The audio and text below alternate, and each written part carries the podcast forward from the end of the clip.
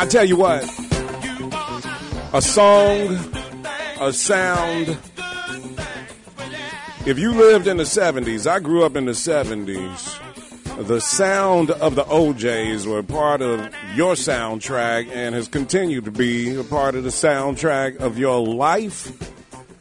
Eddie Levert, who is on the live line with us, his voice is going to be the soundtrack for the rest of your life. Once you hear it, you know it for the rest of your life. The O'Jays, the legendary O'Jays, are going to be performing their last tour together and coming to Chicago on July 21st and 22nd at the Arie Crown Theater.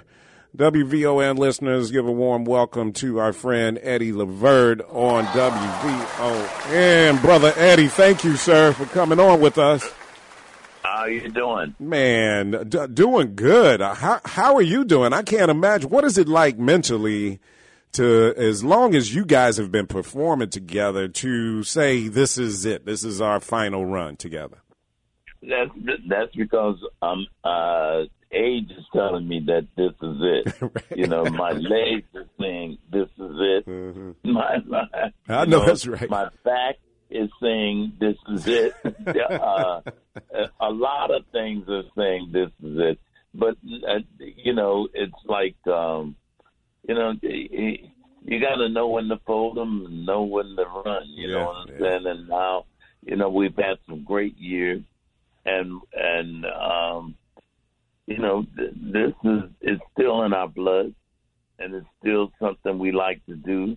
And we're gonna make this our last and final and our great run. I love it. We're trying to make it. We want to leave our fans with a good taste in their mouth. So look, you were raised in Ohio, in Canton, Ohio. So I want to, obviously not that far from Chicago. Tell me about the first time you came to Chicago and performed.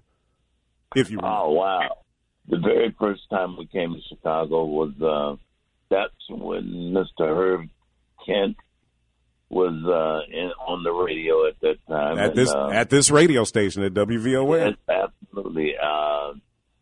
He in turn, we came there and we performed, and then Herb took us over his house, and that's when Herb introduced us to his little idiosyncrasy about having spirits and meeting. Yeah, right. So you know exactly what we went through. Oh yeah. Yeah. He took us over his house and we had to hold hands and have a seance and all of that kind of stuff. So yeah, I'll never forget that. Never forget that. In the same interim, he introduced us to Mr. Spann too. Oh yeah, you know, well yeah, and Mr. Purvis and all of and I think about the same time.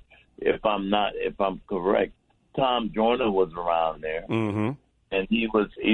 I think Tom was the go-to boy. He was going to get coffee. Mm-hmm. He was the coffee, mm-hmm. and so those, you know, those are some memorable times. I never met so many great-looking people.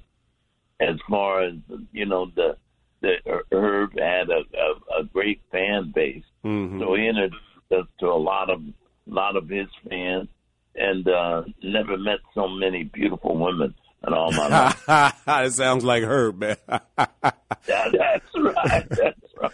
Herb has shared some great stories with me over the years before we lost him, man. And also Purvis Spann, we just lost Purvis Spann, Eddie, just absolutely. Recently. Yeah. And his daughter, Melody Spann Cooper, is our president here at WVON. So the Spann name and legacy lives on here and those memories. Do you remember the venue you guys played here in Chicago? That's what I was trying to rack my mind to figure out. What was the place? Was it the High Chaparral? It could have been the High Chaparral, the Regal. The High Chaparral. Yep. Could have been. Yep, that sounds about right. Whatever it was Herb's gig. It was one of his gigs. So it could have been the High Chaparral. Mm-hmm. That sounds about right. That sounds about right. When you were coming up, when you guys started, because I was reading the bio here, and you guys started in the 50s, actually, when you guys were in high school and got together.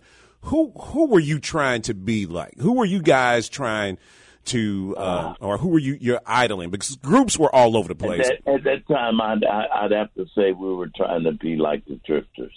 Is that right? Mm-hmm. The Drifters, because they had this magic moment. Mm. Which, if you listen to that record, the strings on the beginning of that record was so fascinating, and we were so caught up in it that we used to go to the juke joint wherever they had a jukebox, and we put in 25 cents and just play that over and over again just to hear the strings, and then watched the Drifters one time in Pittsburgh, and they, just seeing them live and seeing how smooth they were, that's what probably which gave us our biggest kick in the booty as trying to be in show business was watching them and seeing them how smooth they were and how great they sounded.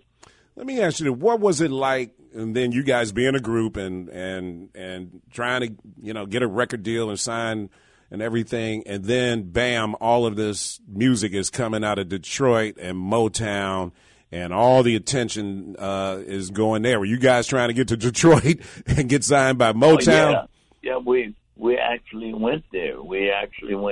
Eddie, of course you knew where we got the name, the O'Jays, from Eddie O'Jay.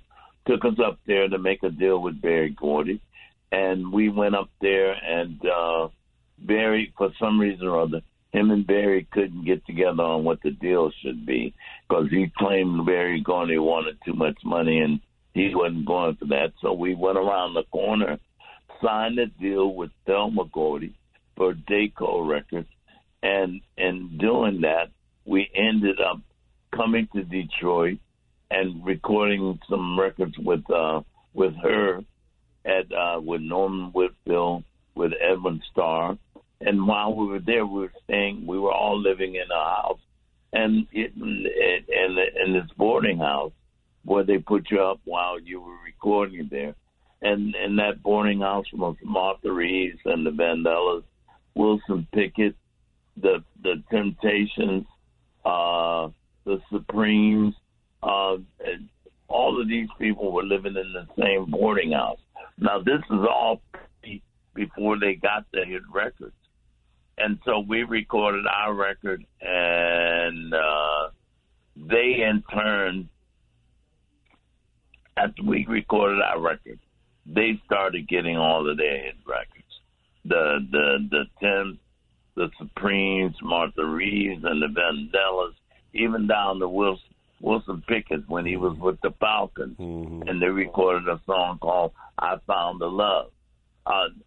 It was like all of these people are getting, all the people that was in that boarding house was getting hit records except us. Right. And so we felt that we just felt like we were cursed. I mean, what do we have to do? We need to do something to get on board like they are. And so it was like very frustrating period, you know what I'm saying? And we were going from pillar to post. We went to California. We recorded with HB Barham, got a top 40 record. But at that time, if you wasn't in the top 10, you wasn't making no noise.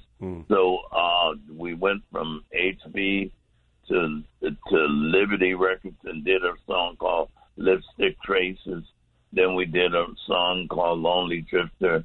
And then we went to New York and recorded with George Kerr and Rocky G and Frankie Crocker. We did I'll Be Sweeter Tomorrow Than I Was Yesterday, which sort of put us into the race as far as R&B music. And from there, we went to Gamble and Huff, and we did One Out of Fair, You're the Best Thing Since Candy, Looky Looky. And, they regional hits, nothing to talk about. Not until after Gamble and Huff and you got to remember our connection with Chicago still lived on because Leonard Chess was at that time distributing for Philly International.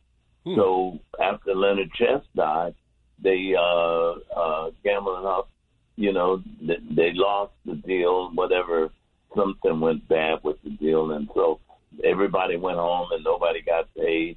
And then they made another deal with Sony over there at CBS and Clive Davis, and that's when we did Backstabbers. And we finally got there, man. It was like, Jesus, you think you're never going to make it. You think you're never going to get there. And finally you get one of the biggest records you ever had in your life. And then it was like, okay, you got to hit record. Now you only did it your last record in this business, so you need to do it again. All right. But you guys had some good producers there. So doing it again, the pressure was on everybody. But you had a good team. Yeah, absolutely. They were great writers and producers, and so we were able to we were able to keep getting the records. Love Train, the I Love Music, the you know, For the Love of Money, all that used to be My Girl, all of that stuff. We had about four great gold and platinum albums in a row, you know what I'm saying? So but the pressure was on to keep doing it, you know, and that's the object. When you get a hit record, you want to, the pressure is on, can you do it again?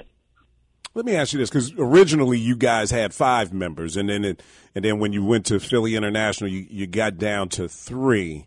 Do you think, if you kept the five, do you think you would have been successful? Because it seems like the three of you guys were perfect for the moment.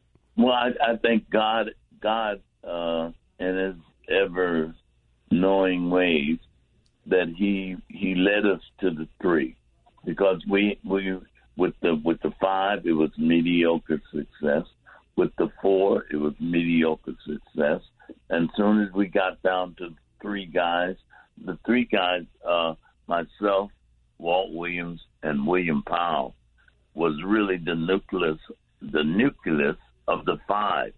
And when it got down to those three, there was nothing we couldn't do vocally because we all had voices. William had a great voice. Walt had a great voice, as we know, and you know, I was bringing up the rear, you know what I'm saying? I was the guy that, you know, listen, I practiced and worked hard. I stayed in the mirror trying to work out how I was going to look and how I was going to spin, and when I do make an ugly face, I wanted to be really, I wanted to be able to, that's something people would never forget, you know, that. And they used to always tell me, you know, that's the ugly black nigga there. I tell you, you stood out, brother. You stood out. That's for sure. I was, you know, I was feeling the music. Mm-hmm. The music was a part of me. It was all of me. It was all in me. And so I could express myself no other way. You guys are going on tour for a final tour here in Chicago, July 21st and 22nd at the Arie Crown Theater. We're going to be giving away a pair of tickets at the end of this interview. We're talking to the legendary Eddie Levert of the O'Jays, giving us a history of his journey and the group's journey to success. Didn't happen overnight, ladies and gentlemen. This was a long journey, but a journey that we all were the beneficiaries of. And like I said, the soundtrack of our lives is filled with songs from the O'Jays, and will continue to be. I got to tell you this story because it was hilarious. So this was back in the mid-'90s, maybe the late '90s, I think. And Narada Michael Walden is my cousin. So he, yeah. Narada came to Chicago. A great producer, man. Yeah. Narada came to Chicago for the WGCI music seminar, and we're at the Hyatt Hotel. And everybody that's coming there, Narada was participating in a producer's seminar, and everybody there is checking in the hotel, and Narada sees your son Gerald, right? And so Gerald sees Narada, and they like, oh, yo, what's up, man? You know, they're doing all of that. And Narada tells Gerald, he's like, man, I had your father in the studio recording. And Gerald just started laughing right away. He said, man, your father, man, he took off his shirt, and Gerald just started laughing. He started laughing. Gerald was like, did he start sweating and stuff? Narada was like, man, he started sweating and stuff. Gerald was like, man, he does it all the time, Nard. That's it. Well, you know, I'm so into it, man. It's like I don't know why I sweat like that when I'm singing, you know, and all I'm doing is singing. I ain't doing no hard labor, but it's just like it's part of my whole body, and it's something that I've done since I was since I got into business. You know, when I go to singing, it's all of me or nothing. Man, let me tell you, Gerald just laughed so hard. He was finishing Narda's sentence for him, man. He said he took off his shirt. Gerald was like, did he start sweating? He was like, man, he sweated. Man. Eddie, it was so funny, brother. They just were cracking up, busting up, man. It was. I don't know why Gerald's laughing. He does the same thing, right? I don't know why he's laughing at all. That's funny. He's a sweater, too. Is that right? Right. I think he might have said that to Narada, too. He might have told him that. Yeah, right. He's a sweater, too. He can't sing without sweating. I know that's right. No way. What are you going to do after all of this? After this final tour, what you going to do, Eddie? I sometimes I paint. I do. I am a painter, and I still write songs, and I still produce music. Mm-hmm. I'm still doing. I do Eddie Levert. I got an Eddie Levert album coming out sometime during this tour. It's called "It Ain't Easy," and I just did a duet with my youngest daughter, Ryan. It's called a song called "Never," and so I think I'm gonna still be involved in the music. I'm still going to be writing songs. I'm still going to be painting. And then maybe someday, when we get to Chicago, I might have some painting with them, and I'll offer somebody. So you get a chance to see my work. Man. I'd love to, brother. We'd love to make sure that happens and get you here in the city and come by WVON and tell some of your stories. You got a big fan base here. I mean, you know that over the years. Like I say, you know, Chicago is a great place for me. I love coming there because we used to go to Gary, Indiana, where they had where they had that theater down in Maryville. Oh yeah. And a lot of people from Chicago would come down there and spend the weekend. We'd be there for maybe Thanksgiving. Sometimes we'd be there for Christmas, and the people from Chicago have supported the O'Jays throughout our whole career. I could never say, look, it's a place I might have stayed there at one time in my life if y'all didn't have the Hawk. I know that's right. I know that's right. Live there, right? Man, but the Hawk is so. He's brutal over there, man. Hawk is still kicking my butt, man. Let me tell you. I thought, hey, Eddie, I thought you was going to say I would have moved there if Herb Kent hadn't scared me with that Ouija board. That Ouija board. I mean, I can't believe it. And, you know, he would actually have the thing moving, and you'd be scared to death. You'd be talking about, what is this? That is funny. Into that stuff. I mean, I can't. Every time I've ever come to Chicago, you know, and then he got to the place, well, you need to come over, and we'll bring out the Ouija board. Oh, no. oh, no, Herb. That's okay. I'm good, man. Herb must have really liked you guys, though, because let me tell you this. Herb has told me stories about how he would bring artists over to his house. He told me a story one time about he had Diana Ross and the Supremes in his backyard playing cards, and And people, and people just, you know, all around. But I think the best story, you know, the story you told at the beginning of this interview of being in a boarding house in Detroit with the Temptations and Martha Reeves and you know, brother Norman Whitfield, man, you know, Edmund Starr, you're talking about some historic and classic writers, brother. Yeah, absolutely. You know, and Edmund Starr, you know, Norman Whitfield, he's still, you know, he still owe me money, man. I'm going to get with him someday. One day. Hey, look, Norm made a ton of money off a car wash, man. He should have been there to pay you. Absolutely. You know, Norman, he used to, now when we would go and get with Charlie Atkins in Las Vegas to rehearse for when we getting ready to go on tour, and Charlie would be teaching us steps, and Norman would be coming through there, and he loved to gamble, and so anytime you saw him, you try to go the other direction, right. He wouldn't see you, because he was always talking about, okay, man, let me have a couple of hundred. I'll see you the next time I see you, because he was a bad gambler, man. Was he really? Man, and a great songwriter though, brother. Man. Oh yeah, one of the greatest. One of the greatest. And one of the best, and a good guy. And really a good guy. Eddie, I thank you so much. Eddie Levert, guys, legendary O'Jays coming to Chicago July 21st and 22nd. Get your tickets now. We're going to give away a pair of tickets.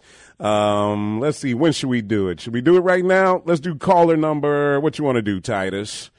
Let's say caller number 8 at 591-1690 is going to win a pair of tickets to go see Eddie Levert, the O'Jays, July 21st and 22nd at the Arie Crown Theater. Eddie, I love you, brother. Chicago loves you. Thank you so much for coming on the show. God bless you. I want to get you back on the show and have you, once all of this is over with, and bring your paintings, and let's make sure this relationship between WVON and Eddie Levert continues forever. Absolutely, man. Absolutely. And I'll make sure I bring a painting, and you guys can, and we'll auction it off or do something. Let's do it. You know, Tom Joyner is going to be there for those 2 days. Oh, is that right? And yeah, they're going to be doing, y'all are supposed to be doing some kind of honor, giving him something. He's bugging the shit out of me about it. Yeah. Tom's a great guy, though, man. I love him to death, man. Love him to death. He's been That's one of my best. Is that right? Well, tell him yeah, WVON says hi, man, because that guy has been good to me, man. Just a good guy. Will do. Eddie, thank you, man. Take care. All right. I'll see you soon. See you soon. Yes, sir.